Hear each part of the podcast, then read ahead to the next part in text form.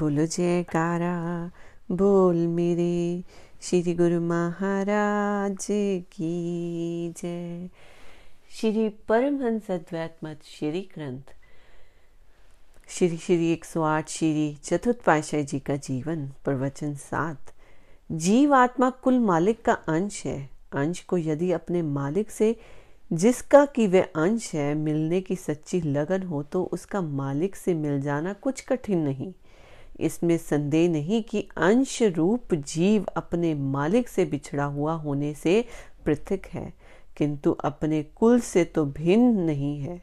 इसमें भी अपने कुल अर्थात परमात्मा के समस्त गुण तक शक्तियाँ विद्यमान है, तथा जब अंश परमात्मा से मिल जाएगा तो वही शक्ति इसमें भी प्रकट होगी। जीव परमात्मा का अंश होने से चेतन निर्मल और अविनाशी भी है। परंतु परमात्मा की सत्ता एवं शक्ति इसमें तभी प्रकट होगी जब ये परमात्मा से मिलने की लगन रखेगा, विधि पूर्वक पुरुषार्थ करेगा। जल की एक बूंद सागर से यदि पृथक है तो उस समय बूंद मलिन, शीतल, गर्म आदि रूप में होती है। उसकी सत्ता शक्ति ना होने के तुल्य है। परंतु जब वही बूंद अपने भंडार अर्थात सागर से मिलकर उसमें सम्माहित हो जाती है तो वह सागर रूप हो जाती है। इस प्रकार जीव रूपी सुरती जो मालिक रूप से शब्द से बिछड़ी हुई है तथा बिछड़कर चिरकाल से संसार के बंधन में पड़ी, क्लेशग्रस्त हो रही है। वह यदि शब्द से मिल जाती है तो इसकी शक्ति अनंत और अपार हो जाए। फिर तो वह सदा सर्वदा के लिए दुख कलेश के से ऊपर उठकर मुक्त हो जाए। सुरती में चेतन सत्ता एवं आनंद का अस्तित्व तो है, परंतु जब तक ये शब्द से ना मिले, इसमें सत्ता शक्ति नहीं आ सकती। तनिक सुरती को पिंड देश से हटाकर बड़बंड में ले जाकर देखे तो मालूम होता है कि वहाँ पहुंचकर कितना अपूर्व आनंद एवं अनंत शक्ति सुरती को प्राप्त हो रही है। यही काम करना है कि सुरती को पिंड देश से निकाल कर ब्रह्मंड में पहुंचाना है। जहाँ पिंड और ब्रह्मंड की सीमाएँ मिलती हैं, इसमें आगे एक नाका है। जिसे बंक नाका कहते हैं। सुरती को इस नाके से पार करना है। इस नाके को पार किए बिना सुरती ब्रह्मंड में नहीं पहुँच सकती। ना ही वहाँ के परम आनंद का रसवत पान कर सकती है। ये नाका अति सूक्ष्म है तथा इसी को पार कर सकना कठिन है। अभ्यासी सतगुरु के ध्यान के सहारे इसे पार कर सकता है। क्योंकि सुरती को इस नाके से पार करने के लिए सूक्ष्म बनना पड़ता है, अर्थात संसार के संपूर्ण लाग लपेट से रहत करना होता है। जब तक सुरती के साथ स्थूल माया की सामग्री शामिल है, सुरती में सूक्ष्मता नहीं आ सकती, अथवा ये सूक्ष्म नहीं बन सकती। सूक्ष्म हुए बिना सुरती नाके को पार नहीं कर सकती। मुक्ति दोबारा साकारा राय दसवे, भाई, मन तो मैलिग हो ही रहो, निक से कोई विधि जाए। श्री कबीर साहब जी का कथन है कि मुक्ति का द्वारा, अर्थात ब्रह्मांड देश में प्रवेश पाने का नाका तो अति सकरणी है। वह राई के दाने के दसवें अंश से भी अधिक अधिक सूक्ष्म है। परंतु मन को हाथी के समान स्थूल हो रहा है। ऐसी अवस्था में ये उस नाके में क्यों कर निकल सकेगा? माया ममता की आसिक्त एवं बंधन ने ही सुरती को स्थूल बना रखा है। सुरती अथवा मन हाथी के समान स्थूल होने का यही अभिप्राय है। जब तक सुरती जगत के बंधनों तथा विषय विकारों, आसक्ति को मुक्त न होगी ये सूक्ष्म ना बन सकेगी तथा इसकी वर्तमान स्थूल अवस्था में उस नाके को पार कर सकना बहुत कठिन है। विचार करो कि जो शक्ति सूक्ष्म पदार्थों में होती है, वह स्थूल पदार्थ कहाँ से होती है? जिस प्रकार पृथ्वी के गर्म से तेल निकाला जाता है, सर्वप्रथम वह स्थूल अथवा मलिन रूप में होता है।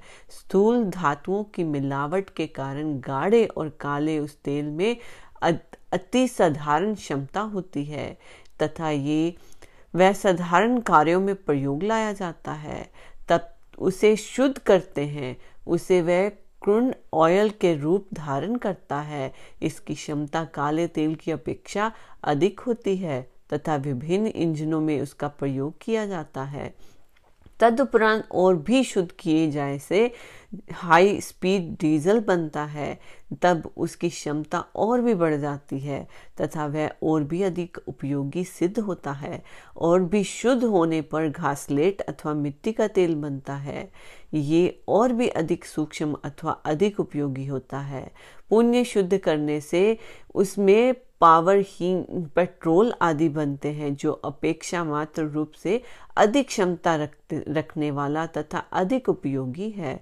इनकी सहायता से गाड़ियाँ, मोटरें चलती हैं। आगे चलकर पुण्य इसमें वायु, यान का ईंधन बनता है और भी अधिक शक्ति रखने वाला है। अर्थात तेल को जितना अधिक परिशुद्ध एवं सूक्ष्मतर बनाया गया वह इतना ही अधिक शक्तिशाली उपयोगी होता है। इस प्रकार सुरती जब तक मलिन माया में लिप्त एवं स्थूल है, इसमें नाम मात्र भी सत्ता, शक्ति एवं आनंद नहीं होता।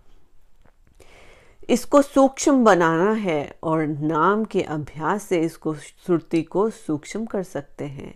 मिट्टी के साथ मिलकर शुद्ध जल भी कीचड़ का रूप धारण करता है, तथा ये उसका मलिन एवं स्थूल रूप कहलाता है।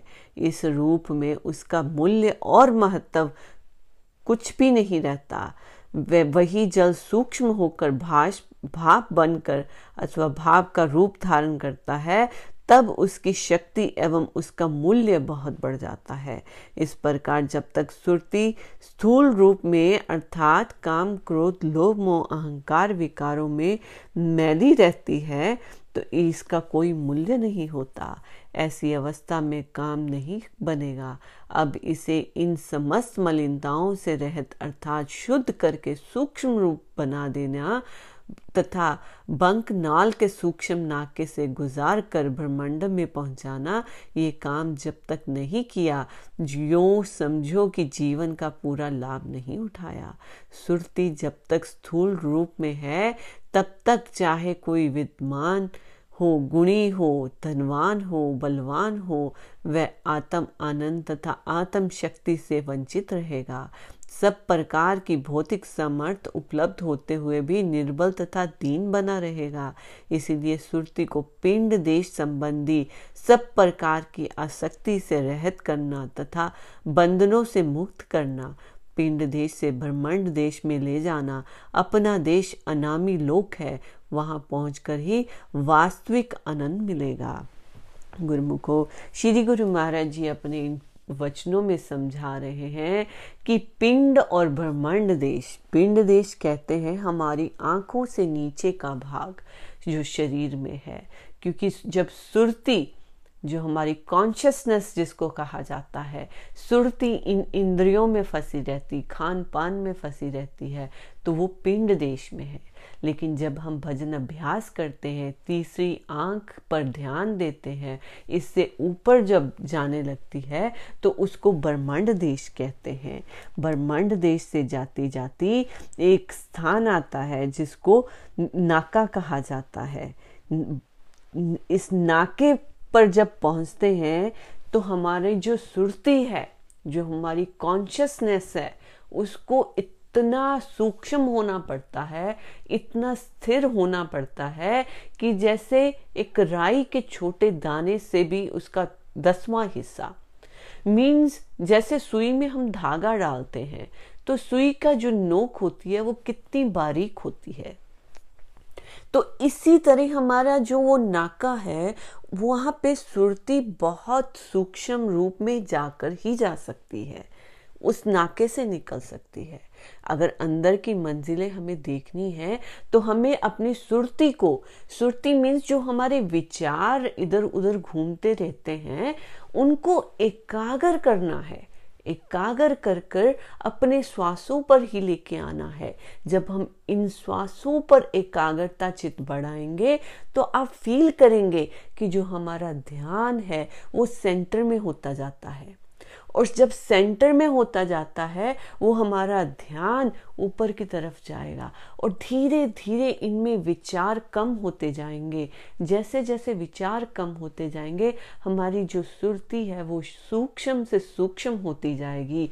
एक धागा जैसे सुई से निकलता है, उसी तरह ये हमारी जो सुरती है, हमारी कॉन्शियसनेस है, उस नाके से निकलकर अंदर की तरफ़ जाएगी। जब हम अंदर की तरफ़ जाएँगे तो हम अपने अंदर के विचारों को देखेंगे, अंदर की लाइट को देखेंगे, अंदर की उस सब नज़ारों को देखेंगे, जिसको देखने से हम परम आनंद से जुड़ जाते हैं। श्री गुरु महाराज जी समझा रहे हैं कि हम उस परमात्मा का अंश हैं। हमारे अंदर वो सारी ताकतें हैं, वो सारी चीज़ें हैं जो एक परमात्मा में है, क्योंकि जो समुद्र है, उसकी एक बूंद को लेकर ही एक्सपेरिमेंट किया जाता है कि इसमें क्या है। जब साइंटिस्ट लोग ब्लड टेस्ट करते हैं, आपकी शरीर से ब्लड निकालते हैं, वो सिर्फ़ एक बूंद ब्लड को माइक्रोस्कोप के नीचे रखकर टेस्ट करते हैं कि इसमें क्या है। क्या बीमारी है, क्या नहीं है, सिर्फ़ एक बूंद से पता चलती है। इसी तरह से श्री गुरु महाराज जी समझाते हैं कि हमें, हमारे अंदर हम वो बूंद हैं, जो हमारी आत्मा है, वो एक बूंद है। परमात्मा पूरा समुंदर है। उस परमात्मा के हम अंश हैं एक बूंद। हमारे अंदर वो सब ताकते हैं जो उस परमात्मा में है। लेकिन हम जब दुनियावी चीज़ों में भटक रहे हैं, हम अपनी ताकत को भूल चुके हैं और हम जब सतगुरु की शरण में आते हैं, अपनी ताकत को पहचानने का गुण हमें सतगुरु की शरण में जाकर मिलता है। जैसे एक बूंद ब्लड टेस्ट में जाता है तो सब चीज़ पता चल जाता है कि इसमें कि इसका ब्लड किस तरह से काम कर रहा है? इसके ब्लड में इम्यून सिस्टम क्या काम कर रहा है? इसके ब्लड में सेल्स कैसे हैं? ऑल दैट इंफॉर्मेशन कि ब्लड शुगर लेवल क्या है? सब उसमें पता चल जाता है। आपको पूरा ब्लड नहीं निकालना पड़ता। इसी तरह से एक बूंद ब्लड में हम पूरे गुण अगुण देख लेते हैं कि हमारे शरीर अंदर ये ब्लड की क्या प्रस्थिति है। इसी तरह से हमारे श्री गुरु महाराज जी हमें समझा रहे हैं कि हम उस आत्मा के अंश को, परमात्मा के अंश को, आत्मा को पहचाने, इसकी ताकत को जाने, क्योंकि इस ताकत, इसमें वही ताकत है जो उस परमात्मा की है। तो अपनी ताकत को पहचानो, इस सुख दुख में नहीं उलझे रहो, इस सुख दुख से कहीं ऊपर उठ जाओ, सिर्फ़ और सिर्फ़ समझो कैसे।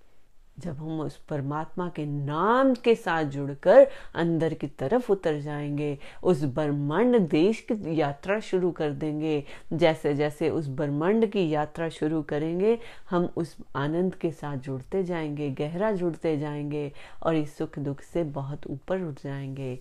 तो गुरुमुखो, श्री गुरु महाराज जी हमारे लिए कितना कष्ट उठाकर हमें इन बातों को समझाने की कोशिश कर रहे हैं। हमें अपना ध्यान, अपने सत्य सतगुरु के चरणों में एकाग्र करना है ताकि हम अपने सुख दुख से ऊपर उठ सकें। श्री गुरु महाराज जी कष्ट उठाते हैं, वो भजन करने के लिए हमें कहते हैं, लेकिन भजन करने का लाभ किसको है? हमें है, उनको कोई लाभ नहीं है। वो तो अपना कार्य कर रहे हैं कि परमात्मा से जोड़ने का हमें रास्ता दिखा रहे हैं। तो गुरुमुखो, इस गहराई को समझो और अपनी सुरती को एकाग्र करके ब्रह्मांड की देश की तरफ़ लेके जाओ, जिससे हम उस परम आनंद से जुड़ सके। बोलो, जयकारा। बोल मेरे श्री गुरु महाराज की जय।